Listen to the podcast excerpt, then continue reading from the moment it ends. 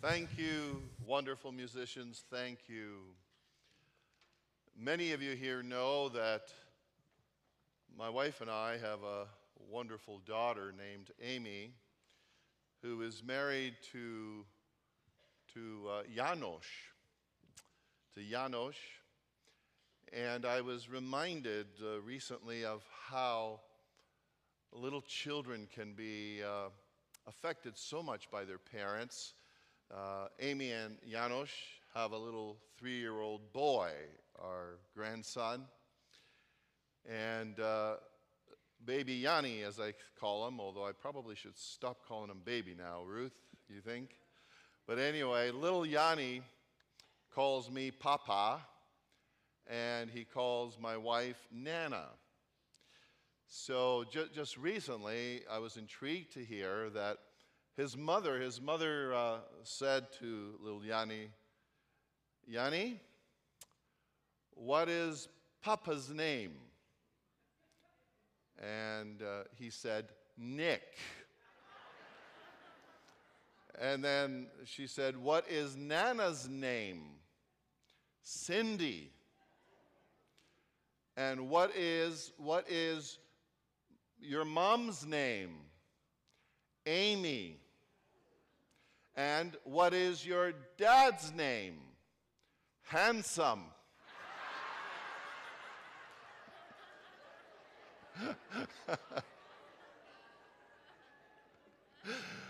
you know why he said that? His wife, his wife almost always calls her husband Janos, calls him handsome. And if you want to see handsome, he'll be here tonight at the 6:30 service. but I, I listened to that and I thought, isn't it incredible how little children will be so very much impacted by the parents? And as I was thinking about the children who sat in the front rows here in church today, I was just reminded of how these uh, young boys and girls, especially, are so very much impacted by you as parents and grandparents and by other family members as well. Amen? Let's get to the message, or almost to the message. Our theme today is In Pursuit of Our Personal Pentecost. I started the first part of the message last Sunday, and today we're going to go into the second part. And I want to ask you, please, to turn in your Bibles to Acts chapter 1. Acts chapter 1. And as you're turning there, I want to briefly address our radio listeners. Radio listeners, last Sunday, eh, before the message, I encouraged you and invited you to, to go and worship with Pastor Trudy White and our Markham Village Church up there in Markham. And now, today, radio listeners, those of you especially in the Richmond Hill area, uh, once again, this is Pastor Nick of Rosewood Church of the Nazarene, by the way. But, radio listeners, those of you especially in the Richmond Hill area, I want to invite you to the Solid Rock Community Church of the Nazarene, which worships at Cosmo Music, located on Leslie Street, just north of Major Mackenzie. The actual address is 10 via Renzo Drive. And the minister there is Reverend Dr. Tina Pitamber, who is just an outstanding Bible preacher and teacher. In fact, I sincerely believe it's worth, it's worth driving an hour just to hear Dr. Tina's excellent messages. So, I want to encourage those of you who don't have a church home up in the Richmond Hill area to go and worship with Dr. Tina Sunday mornings at 11 a.m. And her messages will really help you, and the music will be a blessing to you as well. And that's once again Solid Rock Community Church of the Nazarene, Sunday mornings at 11. So now we come to part two in our message of In Pursuit of Our Personal Pentecost. In Acts chapter 1, verse 8, we read the following. Here it is. Let's read it out loud in unison together. But you will receive power when the Holy Spirit comes upon you and you will be my witnesses, telling people about me everywhere in Jerusalem, throughout Judea, in Samaria, and to the ends of the earth. That is the Lord's instruction and promise to, to the disciples initially in that first century and to you and me. And in the first part of this message, I shared and talked with you about number one, the Pentecostal promise. The Pentecostal promise is you will receive. You will receive. And then we talked about the Pentecostal power, number two. You will receive power. And then uh, we went on and we briefly talked about the Pentecostal person. But you will receive power when the Holy Spirit comes upon you. Amen? We now come to our, our fourth truth in pursuit of our personal Pentecost, and it is this. Number four is the Pentecostal primary purpose. Verse 8 says, And you will be my witnesses. The Pentecostal power brought about by the Pentecostal person, who is the Holy Spirit, is primarily for the purpose of helping you and me, helping us to be his witnesses. That's what the Bible says. The Lord's main desire for you and me is to be his witnesses, to be, to be representing him. When we see, for example, Peter's uh, bold, bold way of standing up for the Christian faith in Acts 2, and when we see Peter saying in Acts 2, verse 38, Repent and be baptized, every one of you, in the name of Jesus Christ, we see Peter being a wonderful witness. When we learn of miraculous signs and wonders, they were all instrumental in witnessing to faith in Jesus. When we see the early believers being generous, unselfish, courageous, and united, it was all for the purpose of witnessing to faith in Jesus. Now, here is something which might be new to some of you. This part of our Holy Bible is translated from the original Greek language. In the biblical Greek language, the word for witness, W I T N E S S, the word for witness and the word for martyr, M A R T Y R, is the same. It's martus, M A R T U S. A witness had to be ready to become a martyr. To be a witness means to be loyal to Jesus no matter what the cost. In Acts 7, when we read about Stephen witnessing, and then when we read of him being dragged out of the city and being stoned to death, we find a witness who was loyal to Jesus no matter what the cost. Stephen's example as a witness and as a martyr can no doubt cause you and me to ask ourselves the question how loyal, how faithful am I to Jesus? How faithful? Amen. Since the Pentecostal purpose is for you and me to be Jesus' witnesses, where is this supposed to happen? Well, this leads us to point number five, which I call the Pentecostal plan. Verse 8 says, You will be my witnesses in Jerusalem, throughout Judea, in Samaria, and to the ends of the earth. Now let's, let's bring this a little bit closer to home, okay? Jerusalem can represent the city in which you and I live. Judea can represent our larger province. Samaria can represent our neighboring provinces and possibly the United States, and to the ends of the earth can obviously refer to the rest of the world, world missions. You and I have a privilege and a responsibility to be representatives, to be witnesses for Jesus in our city, our province, our neighboring provinces, and countries all over the world. That's one of the reasons why we give generously to world missions to help represent and witness for Jesus across this world of ours. But let's personalize witnessing even, even a little bit more, a little bit more. It, it says, You will be my witnesses in Jerusalem. Think about this. Jerusalem can refer to those closest to us, those closest to me, our immediate family, and our closest friends, for example. Judea can refer to people that we work with or, or go to school with. Samaria can refer to people we occasionally cross paths with, such as the cashier at the grocery store, or the gas station, or the bank teller. And to the ends of the earth could maybe refer to people you might meet while traveling, while on vacation in different places.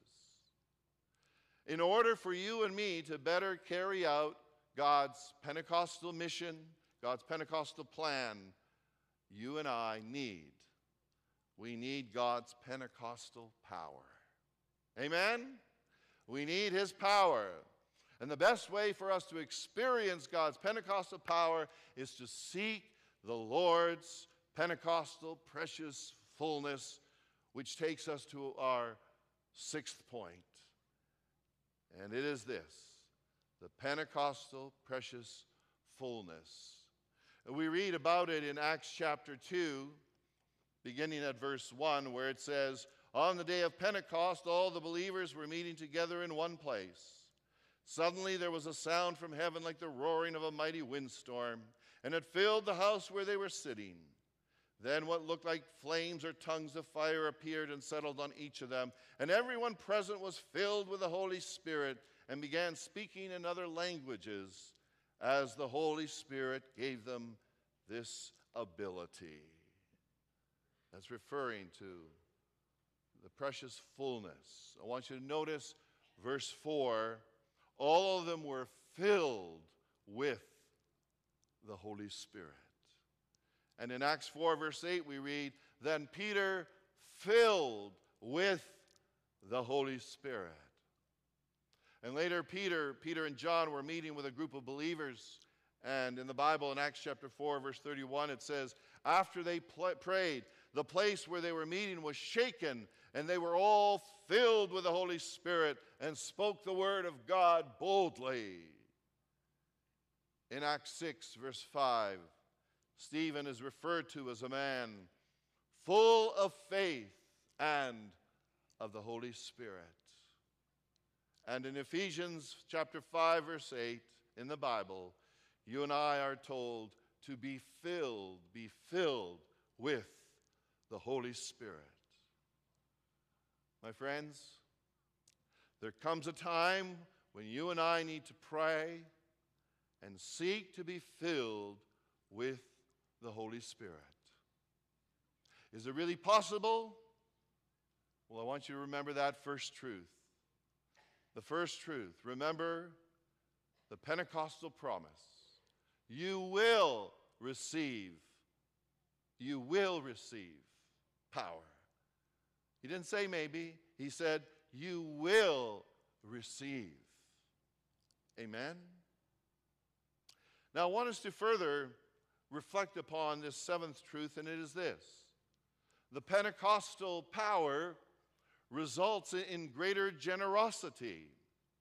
We read of this, for instance, in Acts chapter 2, verses 44 and 45. Here it is. Verse 44 says, And all the believers met together in one place and shared everything they had.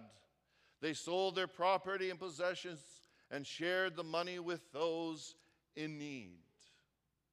And then in Acts chapter 4, verse 34, Acts 4, verse 34 and 35, we read, There were no needy people among them because those who owned land or houses would sell them and bring the money to the apostles to give to those in need.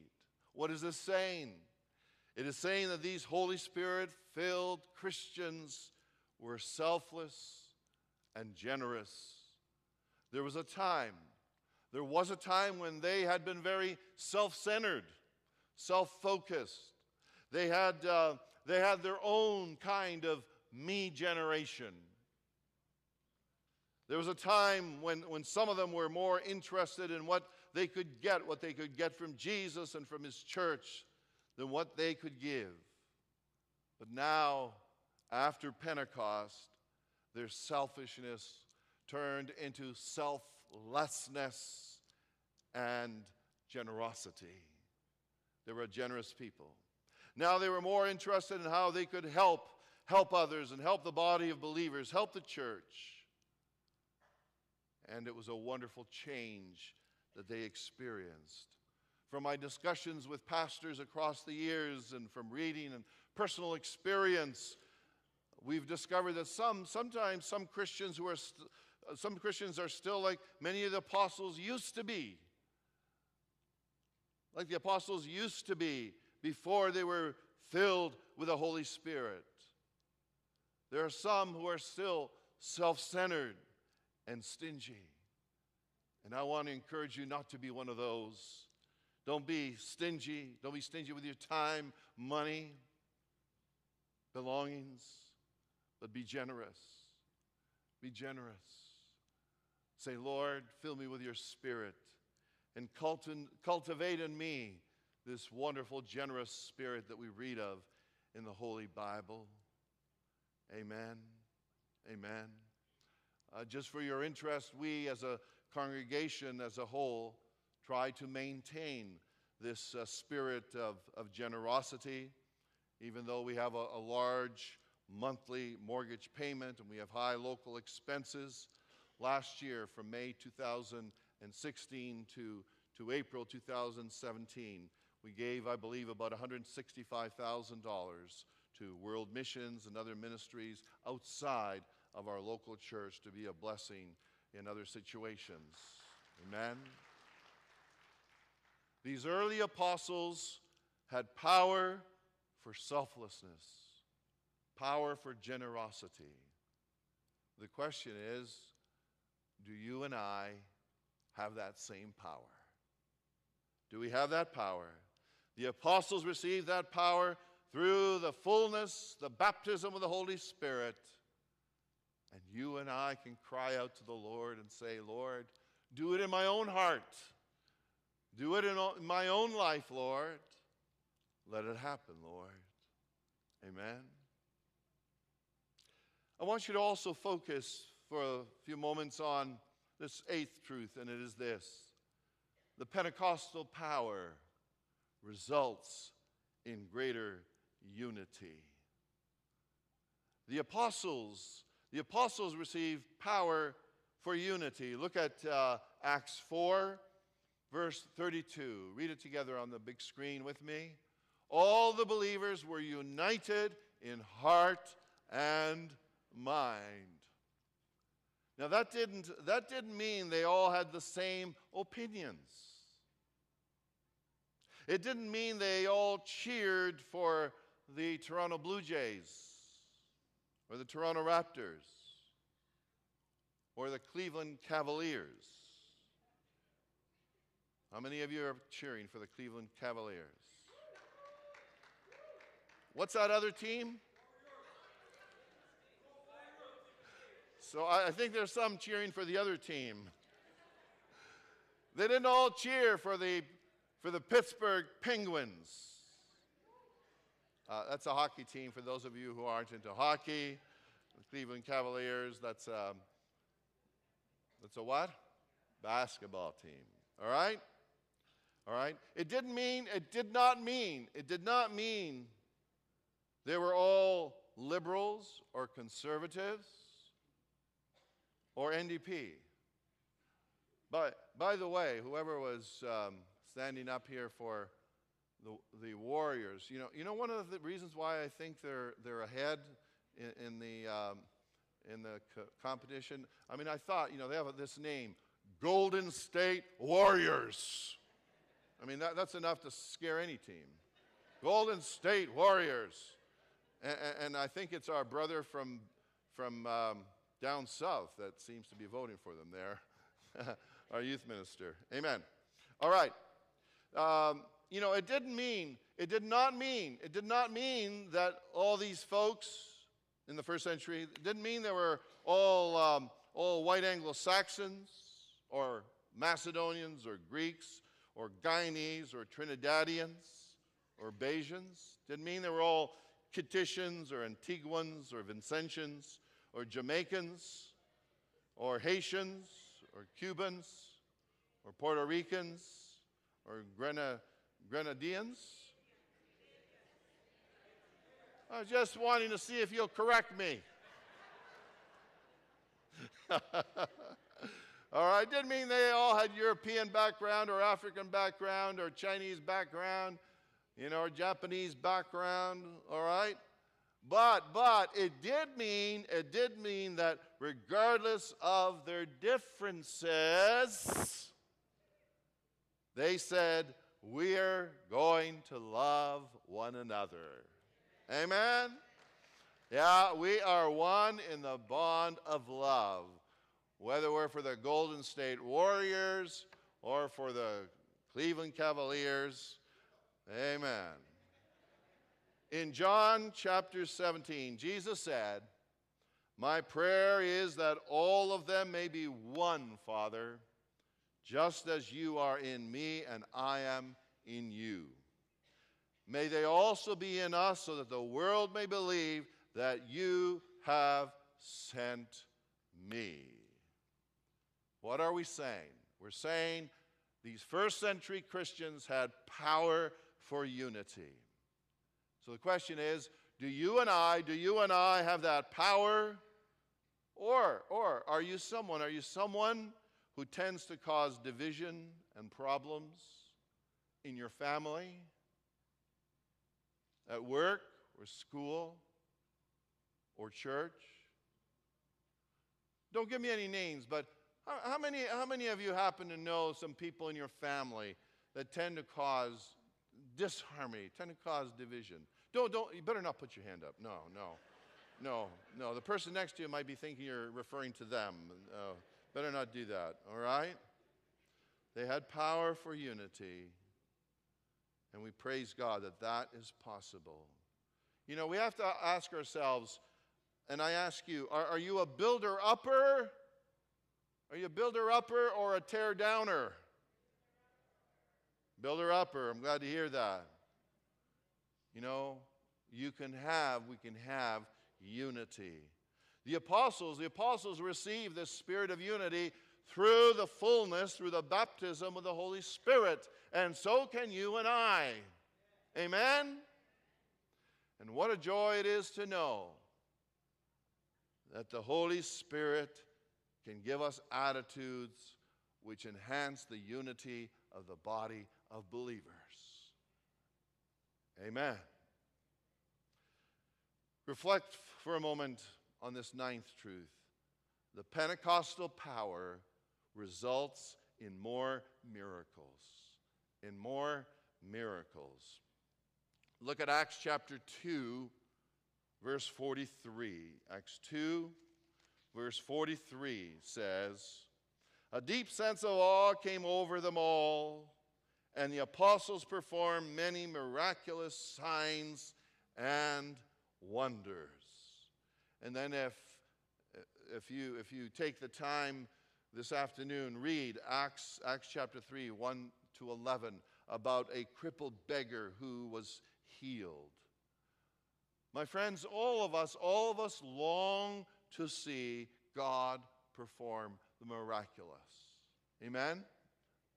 Not, not, not just for the fun of it, not at all, but because many times there are needs for miracles in your life, in your family, in your friends' lives, in other people's lives. And we have seen some miracles here in our church across the years. And we hear about divine healings and miracles in other congregations and in other, other places, which is wonderful. At the same time, I honestly cannot say why everyone that we pray for is not instantly healed. I don't know why, and you don't know why. We, we don't always have easy answers. This topic itself could lead us into a long discussion. However, however, I want you to know that I believe, and the Church of the Nazarene believes, that God desires to do the miraculous through his people who are filled with the Holy Spirit. Amen? Amen? Whether it's today, tomorrow, through the week, continue to pray for the miracle that you need, or your family needs, or your friend needs, someone on our prayer list needs. Continue to pray. And so today, I invite you to be in pursuit of your personal Pentecost. Acts 1, verse 8 says, You will receive power when the Holy Spirit comes upon you, and you will be my witnesses, telling people about me everywhere. My friends, musicians, come, please. I invite you, I invite you to be filled with the Holy Spirit, which will result in His power, result in becoming a more generous person, a person who, who more naturally promotes greater unity. I invite you to be filled with the Holy Spirit and to trust in the Lord, to trust in the Lord to do more miracles in your life and through your life for His honor and His glory. Amen? Amen. Let us pray. Dear Lord, we rejoice in seeing how you filled those early disciples with your Holy Spirit. You baptized them with your Holy Spirit. You empowered them, however we want to put it. And Lord, centuries later, we cry out to you, saying, Lord, fill each one of us with your Holy Spirit. We think of how last Sunday was Pentecost Sunday. But Lord, we understand that we can have our own personal Pentecost. And we can cry out to you and say, Yes, Lord, fill my heart, fill my life with your Spirit, your Holy Spirit. Make me and mold me on the inside into the man, the woman that you want me to be. Purify my heart as you fill me. Lord, make me, make me more into that generous person that I can be.